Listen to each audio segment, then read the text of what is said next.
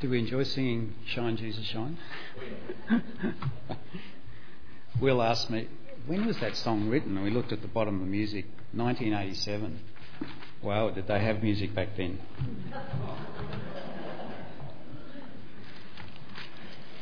Would you like to turn your Bibles to 1 Thessalonians chapter 5 as we draw our series in Thessalonians to a close?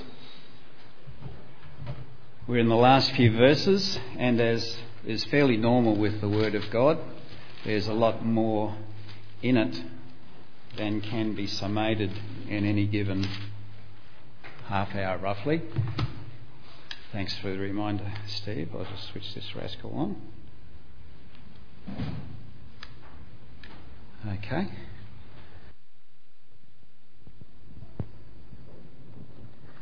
And uh, so I'll seek to get straight into it and uh, stay away from the preaching and stick with the teaching. And I'd like to do my readings this morning from the Amplified version of the Bible. I, I find it quite helpful from time to time because it does go into a little bit more of explanation, and usually it's pretty spot on, but there are some nuances. And yeah, as, as you may be aware, it's very hard to translate Greek, which is the primary original text of our New Testament, um, and certainly the, the Septuagint, which was the Greek translation of the Old Testament. Greek was the predominant language, and it's very difficult to translate it exactly one way. We had an exercise in Bible college when we were kids, in, uh, students, and they gave us um, a Greek sentence and uh, gave us the meaning of each of the Greek words in English, and there were sometimes three, four, or five. You know, we might know that about the word love, for example, agape, phileo, eros, and so on. And it was interesting across the class to see the, the diverging sentences that we all came up with as we sought to, to come to grips with the Greek language and put a sentence in, into it from the meanings, the various meanings that those words had in English. So sometimes it's kind of nice just to have a little bit of help with the Amplified Bible. so let, us uh, just read a little again of what Alana beautifully read to us out of the message translation. You can follow in whatever Bible you have uh, and, and enjoy the journey as we, as we hear the Word of God uh, put together in different translations. From verse 12 just to verse 15. Now also, we beseech you, brethren, get to know those who labour among you, recognise them for what they are Acknowledge and appreciate and respect them all.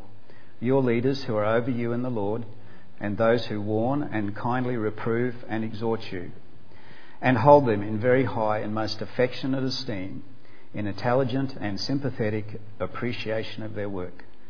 Be at peace among yourselves.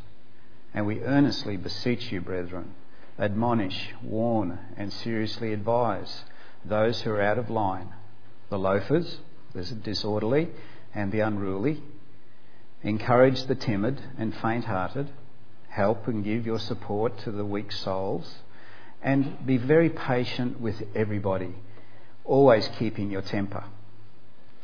See that none of you repays another for evil or with evil for evil, but always aim to show kindness and seek to do good to one another and to everybody uh, it's, it's fairly clear that Paul is not actually speaking to a particular part of the church in Thessalonica or Thessaloniki, depending on whether you want to put a K in it or not. Uh, the, the, uh, the clear intent of these words is to the rank and file of the church. Uh, it's to the brothers and the sisters. And uh, that's the intent of the, the original language in there. There's some conjecture, but it's apparently not real clear, that um, there might have been uh, some discontent in in the church. Uh, some there was some disrespect for the leaders emerging. Uh, some conjecture that that the leadership might have been a bit heavy-handed with the folks in the church that had, you know, they'd come up against. Uh, whichever, uh, they were both wrong. You, you know, the, the, sense of, of, on one hand, disrespecting leaders, and on the other hand, as leaders being, being heavy handed. Neither were right. And, and at this early stage in the life of the Christian church, uh, there were elders in the Jerusalem church, but not necessarily so across the board. There wasn't necessarily all that infrastructure in place. So it, it, it seems that, that primarily, as leaders emerged within a local congregation, they would be raised up and appointed um, as such within the leader. The primary qualification of the leader in the church in that day was readiness to serve and to care. Uh, I, I, guess in, in, our experience as pastors over the last 20 odd years, we, we've often found uh, that form follows function. You know, some, sometimes we're, we're looking to find a Sunday school teacher, so we, we find somebody who's available. Um, but they may not be in the right place. They're, they're, covering a task for us, but it may not necessarily be where the Lord would put them according to the giftedness He's put in them and how they've been shaped over life and what their passion, passions for the Lord are and, in terms of serving Him. And, and we've often found that, the, that, that particular people with particular gifts and strengths and even an anointing on them for a particular ministry start to become self evident. They start to kind of perform in a particular way of function uh, long before they're actually appointed into a formal role. So, in that sense, form can follow function. Uh, the, the, the, sense of work here, those that uh, care for them, appreciation of their work, the, the intent of the original language here is like working hard. It's like a physical labour word for work. Toil, strive, struggle is, the, is very much that sense of this word in the Greek. Grow, they grow weary. Uh, words that have come out arduous, exhausting, I guess over the years uh, we've found in pastoral work, I've often said, oh, it's relentless. So relentless. It's, it's not as bad in, in this scenario Monty. But you see, we're not actually specifically speaking about pastors. We're speaking about leaders within the church. And they may or may not be position holders, but generally they will hold some kind of position or authority or responsibility and, and it can be the most challenging thing to, to properly interface and integrate that responsibility into their everyday life. And we live in a day that is highly powered, isn't it? Back in the day when we were kids, for us that are older, everything shut at midday on Saturday. And we were kind of more of a church going community these days, uh, those days. These days, we're 24 7. Shops can be open 24 7. We can be responsible to be at work all across the board. When I was in television, of course, I had to work Sundays, but uh, that was the way that that job brief was. And I used to seek the Lord and say, Lord, I'd really love to be worshipping today. Let's make this day the best that it can be. And I'd give him that day. And it was really interesting. That day, more than any other day in the week, I had opportunity to, to be uh, the Lord's servant, if you like, or the Lord's testimony in the workplace. Be able to chat with my, my mates and, and about some of these things. But uh, it's highly pressured and challenging, and all of us, I guess, in modern contemporary living are tugged in all kinds of different directions. So, how do we give the very best uh, of ourselves to our responsibilities within the life of the church? The word admonish is used uh, admonish. Do we, do we know what that word, word means? Paul's the only one that uses it in the New Testament, apparently.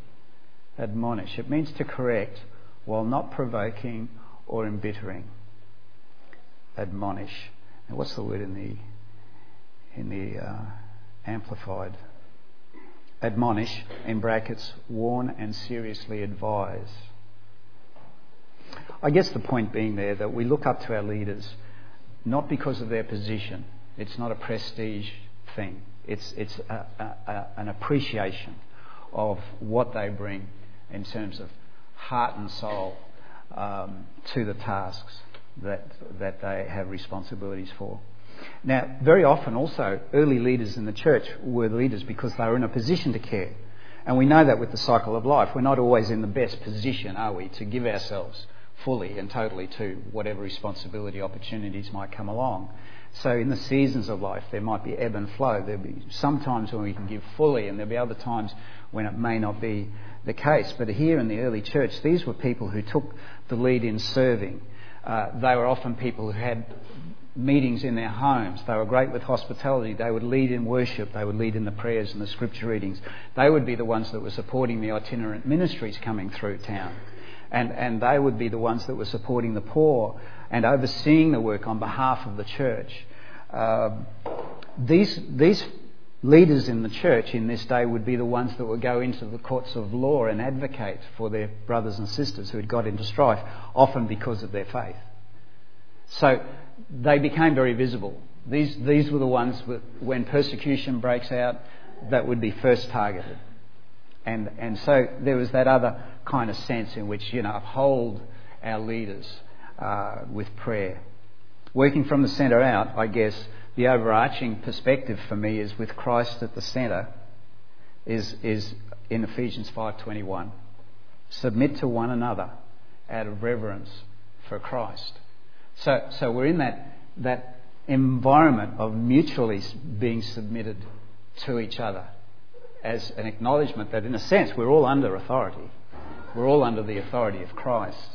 And this, this sense in which from that flows our leadership our, leadership, our, our work within the life of the church, our position of responsibilities are not something that we grasp and demand. It's something that is given, and, and we enhance that by giving to each other uh, due honour. We use that word carefully, but an affirming of who we are and what our role is within the life of the church. The, the picture that comes through here in, Thess- in 1 Thessalonian letters and reinforced in others by Paul of the, the church as a family. And, and we are brothers and sisters together. Uh, it's a challenging thought for me that comes out of that. Being portrayed as the family of God.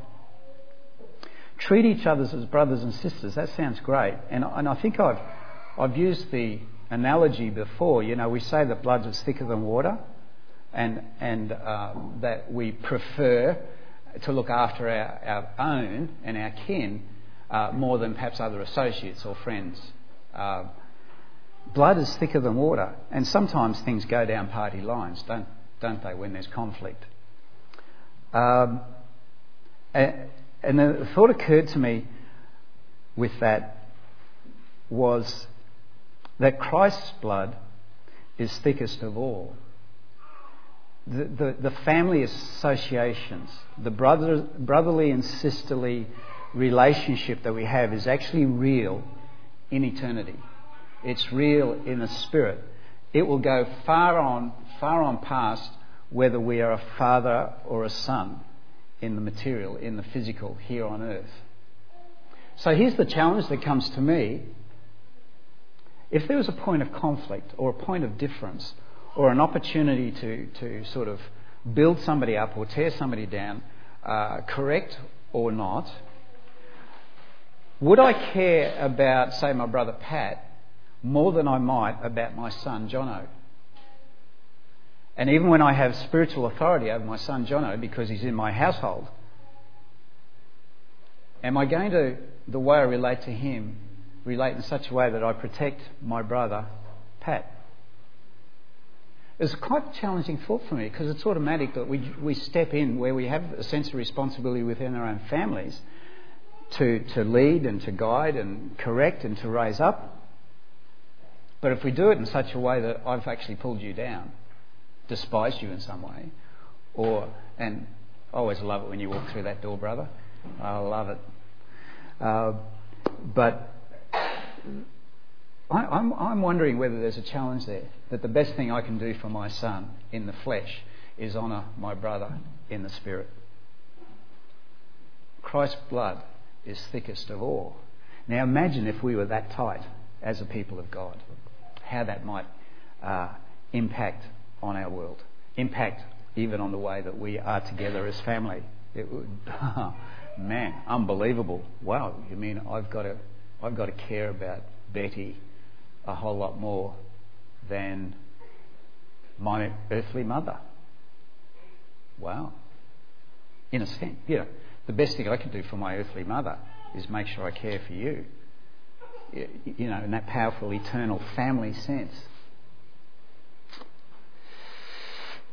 Verse 14 says, And we earnestly beseech you, brethren, admonish, warn, and seriously advise those who are out of line, the loafers, the disorderly, and the unruly.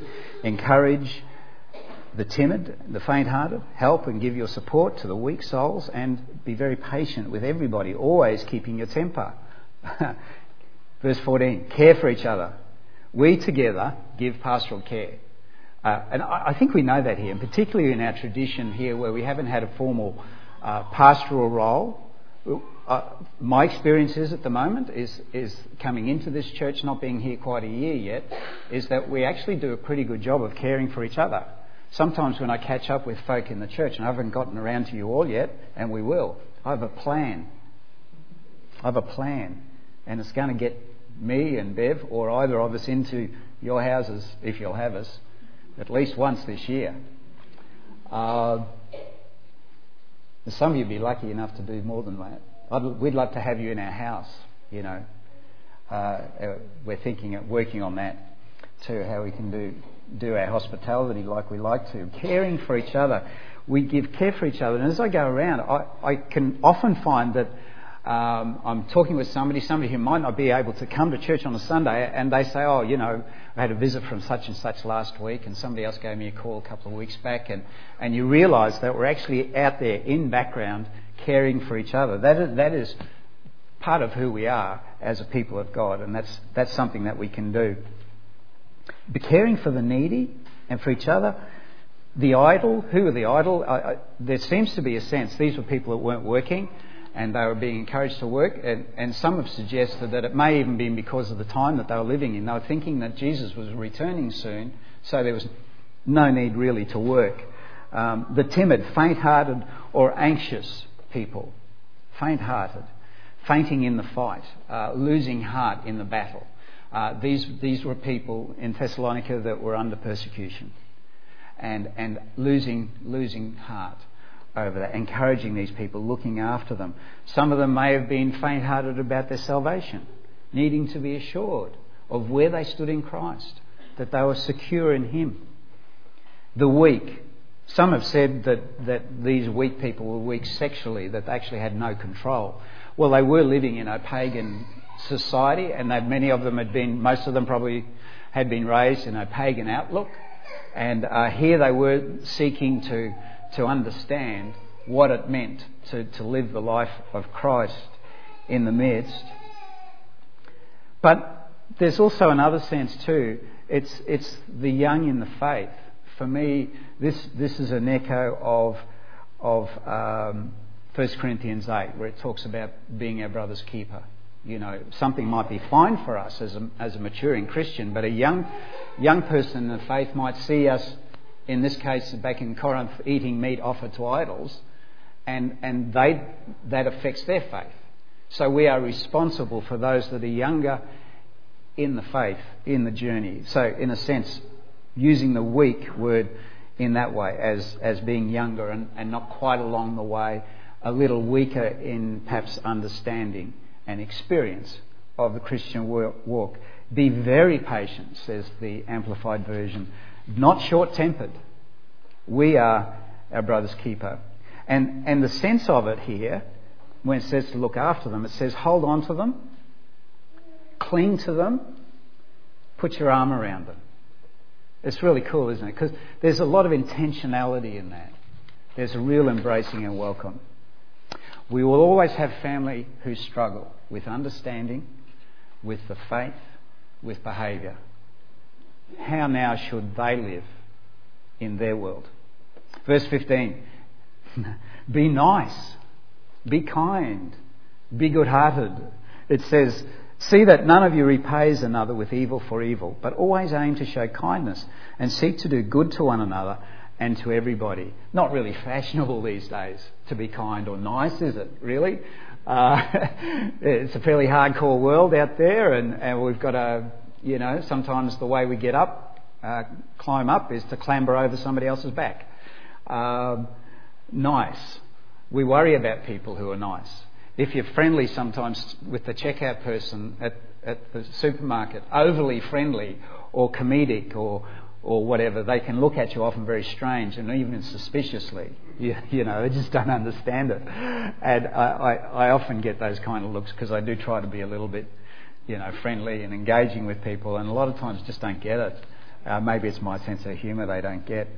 Um, make sure, see to it, as the sense of this passage. Make sure, see to it, nobody gets square with anybody else. Have you, I don't know if there's anybody here who's into that TV series Revenge. I'm, I'm not, I'm not, not going to ask for a show of hands. My daughter loves it. And, and the whole first series was about this girl getting revenge on somebody for what they did to her parents. And it seemed it took more than one series, I think, to finally unravel. But now we're beginning, apparently, in the third series, and I'm not watching it, but now that person that she spent two series getting revenge on is now going to get revenge on her. and on it goes. So it's good television, perhaps, and it's a way that we think about it, but retaliation is not an, an it's just not an option in our outlook, in our paradigm, in the, in the framework in which we live our life.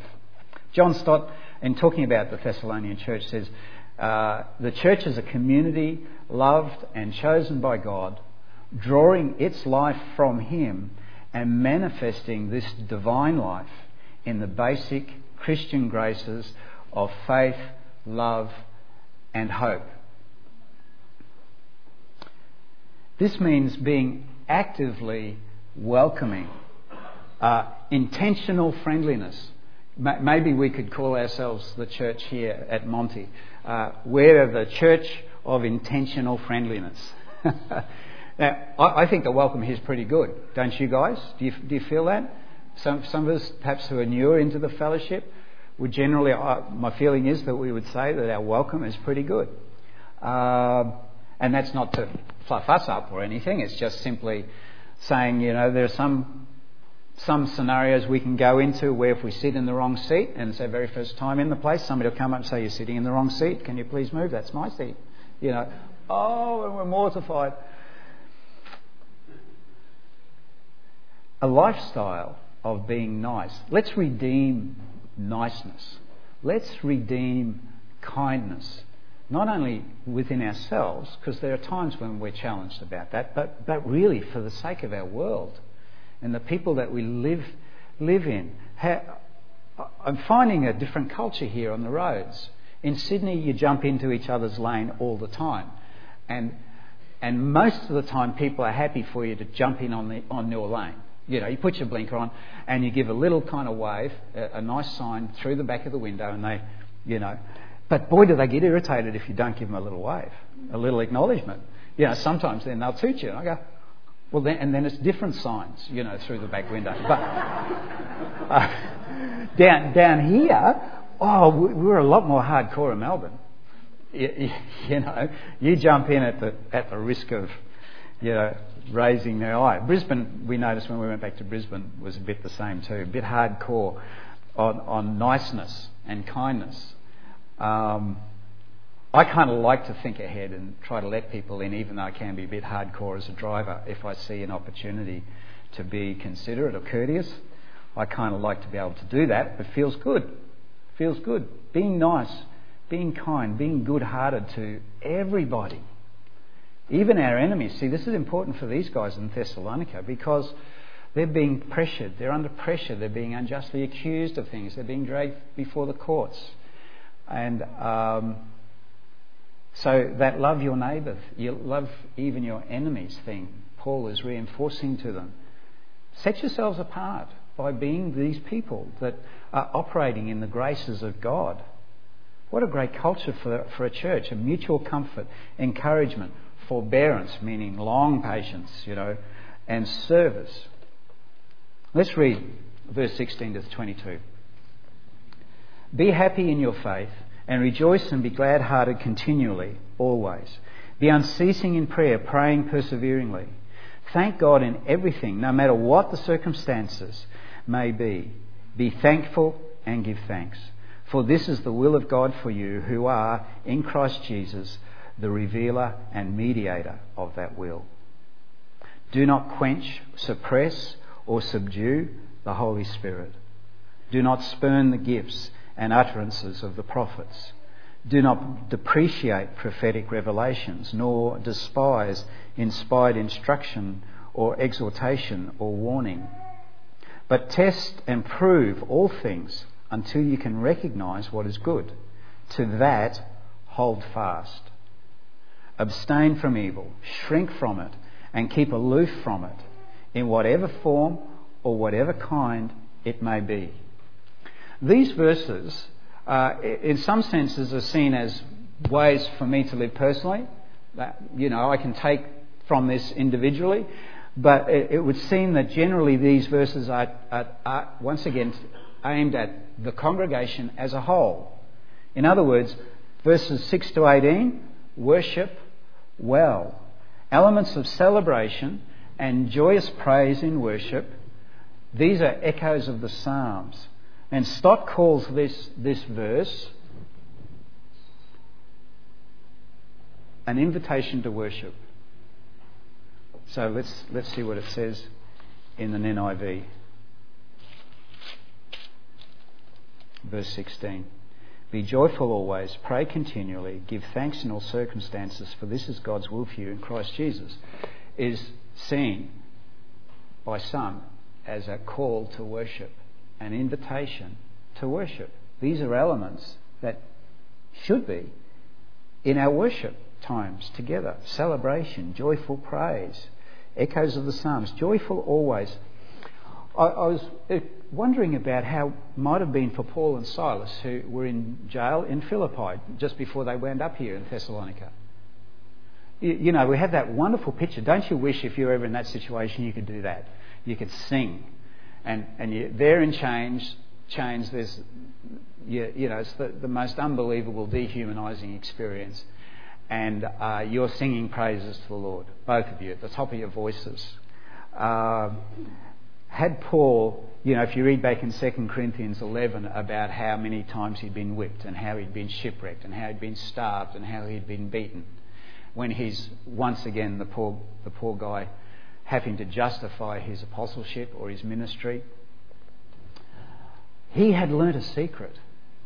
He had discovered the power, the life giving power that comes from being able to live with an abiding awareness of joy, of, of joyfulness.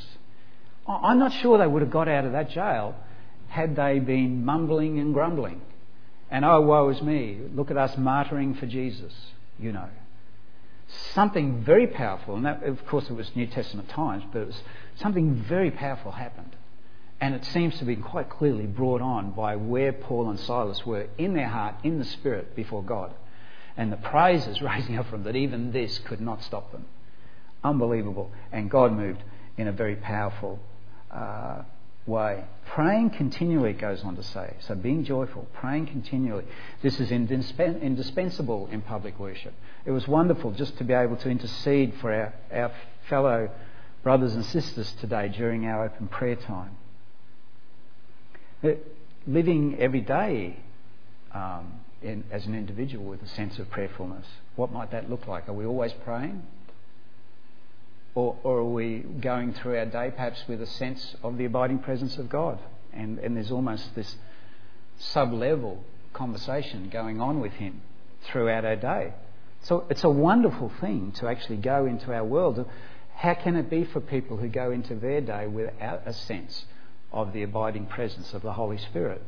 What, what does that feel like? Some of us who may know what life without God is like might be able to recall how different your day is when you walk out the front door and engage your day when you know that He walks with you and He desires to walk every step with you. What an amazing, wonderful thing. And to kind of be in that constant state of prayer that's not an intentional prayer, but a, a kind of a, a way of living life that is an awareness, a prayerful awareness of His abiding presence. It talks about th- thankfulness, thanksgiving. Our communion is a remembrance of thankfulness. The word Eucharist is derived from thanksgiving. The word communion, which we use primarily here, is derived from spiritual fellowship there's a sense in which these things mean very much the same, or a complementary understandings of when we gather around the table to celebrate or remember uh, the Lord's sacrifice for us. Developing a way of living which gives thanks in all circumstances, not for all circumstances. Thank you, Lord, you know, for the flat battery this morning in the car. No. But we can thank the Lord in the midst of all of our circumstances. That's because of where we are with our heart with the Lord. It's a wonderful thing. For this is the will of God in Christ Jesus, the verse goes on to say. So, how now do we live? How now do we worship? We live and worship in an atmosphere of joy and prayer and thanksgiving, even in sufferings. Acts 5, the Jerusalem Christians uh, rejoiced because they were counted worthy to suffer disgrace for the name of Jesus.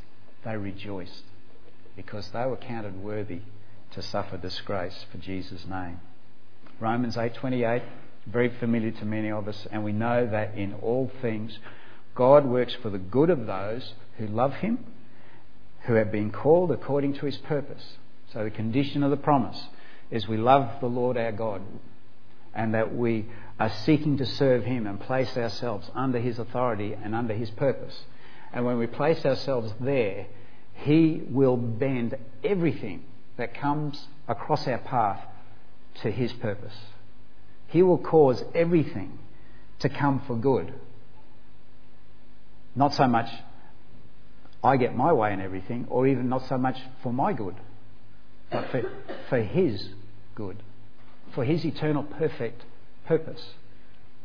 Very powerful. So the challenge that we face when we look at these kinds of things and we hear these are very familiar. Oh, yeah, be joyful always, pray always, thanks, give thanks to God always. It becomes so familiar, it just washes off us. But do we seriously believe in and embrace the reality of God's sovereignty? I, I can have trouble with this. You know, you, I can accept it theologically, but do I accept it for myself? Can I believe in, for me, in God's sovereignty? Can I believe for me in His care and His provision?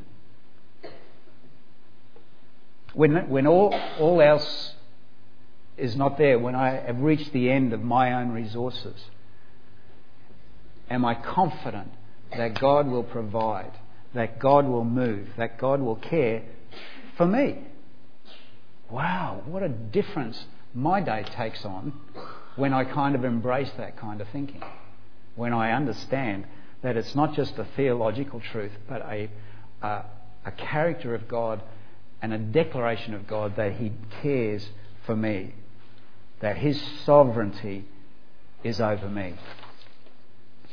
Leon Morris said that Christianity is a robust faith.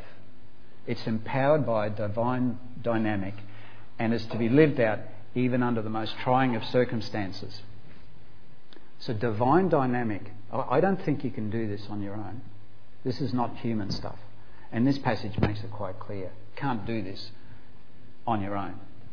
The power of the letter to the Thessalonians, this first letter, the second th- letter about six months later said much, much the same thing. It's like he had to reinforce what he'd said in the first letter. And sometimes we take a while to get it. However, what do we need to get all this wonderful stuff how to be nice and how to be kind and how to be wonderful and how to be full of grace and live joyfully and abiding uh, awareness of God's presence. Where does that all come from? How do we do this? Well, we don't. We can't. It's, it's through God's indwelling Holy Spirit that any of this is possible. And so there is the challenge. How do we embrace that? How do we take that on board? How, what does it mean to allow God to do this work? I want to take a moment, just right here, and I'd like us to pray. Just thinking about these things, because they can come over as platitudes, can't they? You know, all things work together for good to them that love God and are called according to his purpose. Yep, everything that comes my way is going to be brilliant. Everything that comes out is going to be fantastic. Yeah, well, tell me about it, you know. It's not always easy to praise God in the midst of grief. And I, I like the notion of we bring the sacrifice of praise, you know, into the house of the Lord. Sometimes we come and it really has to be sacrificially, doesn't it? Here's a prayer. I'm going to pray this prayer, and I'm going to ask that we all close our eyes. Um, things already this morning have, have reinforced that it, this is a good thing to have this prayer this morning. And we're taking a moment to sit with this word. And this prayer by Ann Voskamp, she, she lost a sister at a very young age. And she's uh, penned this prayer. She knows something of grief and loss. So let's close our eyes, if you would indulge me, and, and allow the, the words of this prayer as I read it become your prayer for this moment. More than likely, it'll be specific to something for you. However, it may be something you can pray and intercede with for somebody else. Let's pray. Lord of life, when I am between a rock and a hard place, cause me to know it full well. You make all grace because you transfigure all. Cause me today to believe, right in the midst of hard things, that you are patiently transfiguring all the notes of my life into the song of your Son. Today, let me do hard things, live the hard discipline to give thanks in hard things. Today, I lean hard on you who softens my heart. Lord, hear our prayer, we ask in Jesus' name. Amen.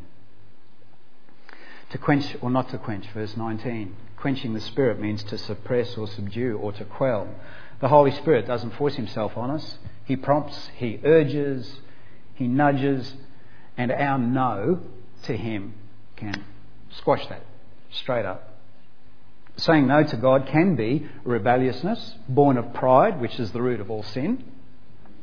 A sin of commission, it's intentional. No. Saying no to God. It's quite clear you know it when those times come. And can be a sin of omission, you, you know, being neglectful of our relationship with God and our fellowship with Him. So, so there are times when the Holy Spirit is seeking to guide and to nudge and to urge and to be that still small voice in our heart, and we're kind of just neglectful of our life in Him, so we wouldn't know if He was talking to us or not. The Holy Spirit is in our worship. And we can plan as much as we like. We talk about our order of service as a worship plan, but we should not expect the plan on any given Sunday. Sensitivity to the Spirit brings a flexibility to our worship, a beautiful blending of form and freedom. We, we, we don't want to kind of squeeze him out or overproduce our times of worship. Heaven forbid. Verse 22 to 24, to, verse 20 to 22. Hear it, test it, hold it. F.F. F. Bruce describes prophecy as the declaration of the mind of God in the power of the Spirit. The declaration of the mind of God in the power of the Spirit. In broad terms, back in the Old Testament, the prophet, and they, they were certainly major uh, in comparison to the prophets of the New Testament, but the Old Testament, the prophet pretty much foretold coming events calling people back to God. The test of a prophet from God back then was 100% accuracy. If you weren't 100% accuracy, then you were ignored. And if, if you gave glory to any other than Yahweh, you were put to death. That was it, instant death.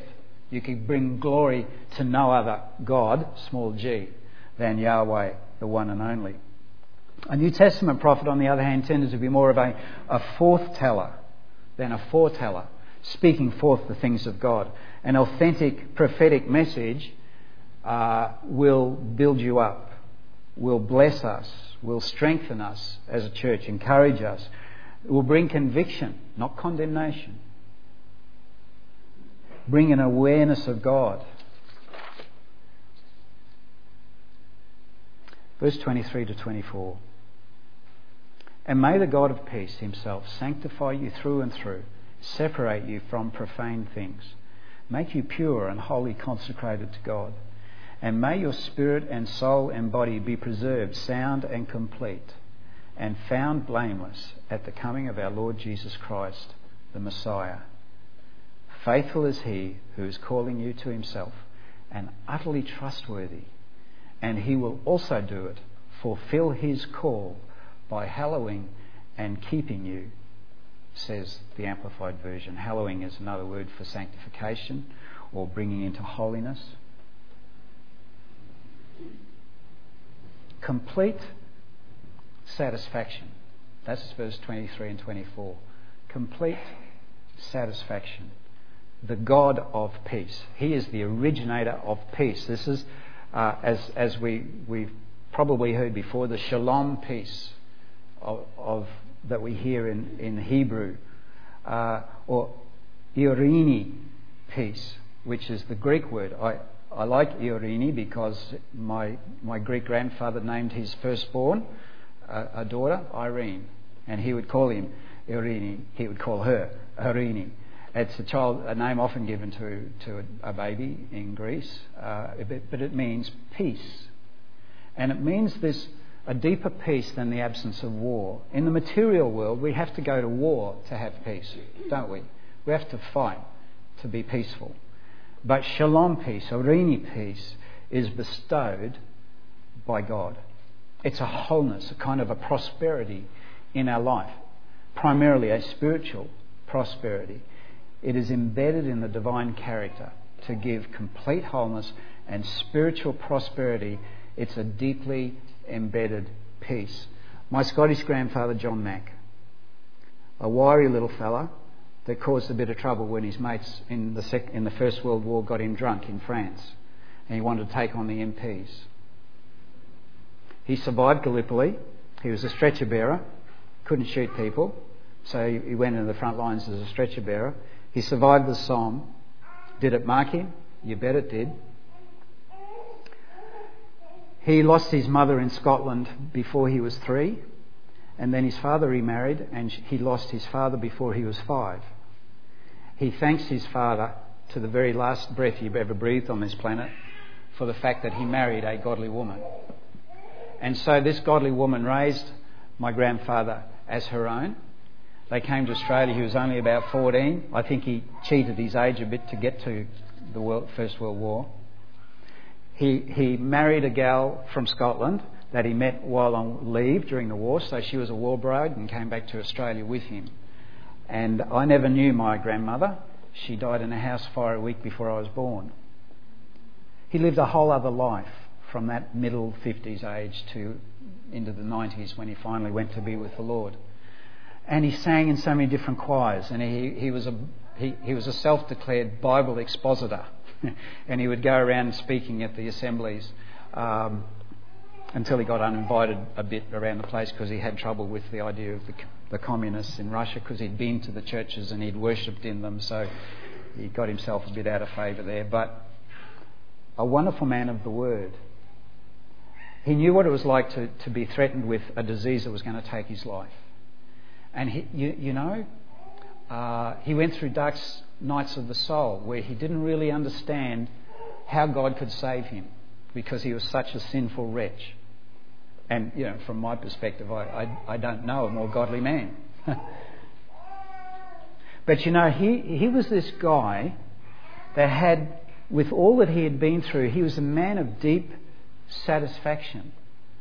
He, he, he seemed to be satisfied with his lot in life.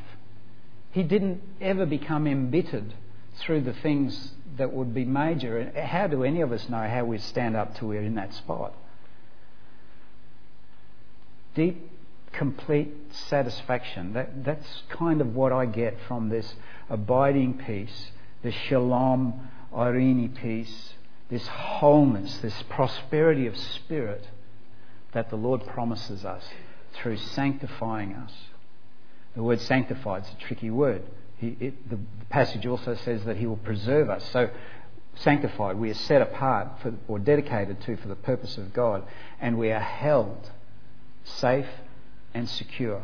Our part, we are called to consecrate ourselves, to dedicate to God's purpose. His part, well, He does all the work. We allow him. We don't set boundaries on him. We give him full opening. And his power is manifest only in a sanctified life. It is not of human origin, cannot be duplicated, cannot be replicated, cannot be pretended. It is divine in its work. It's through and through wholeness and completeness. Completeness. He is the author of this enduring state of peace and a sense of completeness. R.C. Sproul says this, I'm drawing my thoughts to a close. When he's speaking about being sanctified, separated too. Separated, firstly, he defines three ways it is seen separation to Christ, to Christ, through salvation. When we are born again by the Spirit of God, through this, the sacrificial death of Christ, we are born into an eternal family, and we, in a, in a, a real spiritual sense, are separated to Christ from where we were in our state of death through our salvation. The second one, it's a practical and progressive holiness in everyday life. In other words, being sanctified through our everyday life. This is part of what Paul is saying here in Thessalonians. And then, thirdly, ultimately, change completely into his likeness when we are in his presence. We are actually as he intended us to be. I've got a couple of verses I'd like my two friends to pray or to read out for me. Mary, I have a mic for you. Preachers talk about uh, going from glory to glory.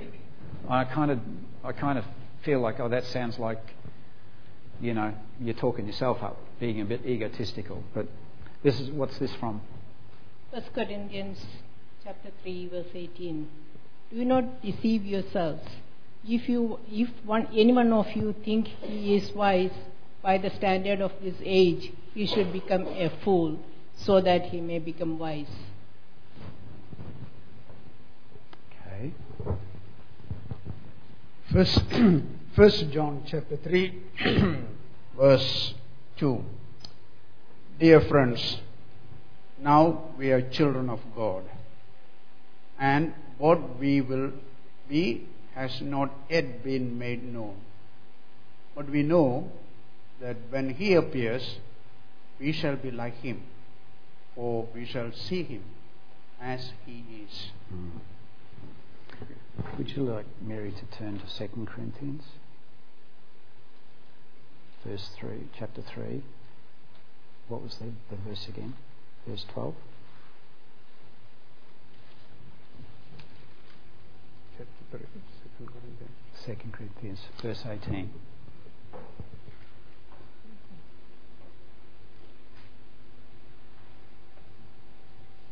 And we who with unveiled faces all reflect the Lord's glory are being transformed into his likeness with ever increasing glory, which comes from the Lord who is the Spirit. Mm. Aren't they wonderful verses? And I guess as we draw a close, this is the fulfillment of God's purpose from glory to glory to be transformed into the very likeness of Christ, beginning here in this world and completing when we join Him in eternity. Do we trust Him to do that for us? Do we believe He is up to it? Are we relying on Him to do this for us? We are the Philadelphians, a people of the Word and a people of the way. Adelphoi, these means brothers. Adelphi means sisters. And that's included when he says, So now, brothers, in verse 27 or 25, brethren. Brotherly love. Strong's has it as love of the Christian brethren. Philadelphia. This is only possible because God is at work and it's not always easy to find. Let's pray. Lord, whizzing through this passage, we see something of your love for us. We see encouragement from you to, to say, hey, listen, I am faithful. I will do this. I will re- bring a work about in each one of us that is beyond our imagining. We thank you, Lord, that you provide for us all that we could need for this world to live out your purpose in our, in our communities. And we thank you, Lord, for your great love for us and your amazing grace, which journeys with us so that we can be transformed through your Holy Spirit and live life in the centre of your purpose where we find our peace, where we find our satisfaction, where we find our true self in you. Lord, I pray your blessing on each one of us here this morning, that you would part us with your blessing, that as we go into our week, that you would lead us through our week with a buoyancy that, of spirit that comes from knowing that even in the midst of the most challenging circumstances, your light can still shine and your life can still glow in our own heart and life. Enable us, bless us, Lord, uh, that we may serve you faithfully in this coming week, to be your voice, to be your arms of welcome and embrace, to be your word of knowledge and truth. Hear our prayer, we ask in Jesus' name. Amen. And a benediction. You're all invited for morning tea, of course, out in the, in the morning tea room. Thank you, David, for your word earlier today. We pray the Lord speak to our hearts about how we uh, serve Him in that way. May God Himself, the God of peace, sanctify you through and through. May your whole spirit, soul, and body be kept blameless at the coming of our Lord Jesus Christ, the one who calls you is faithful, and He will do it. Amen. Amen.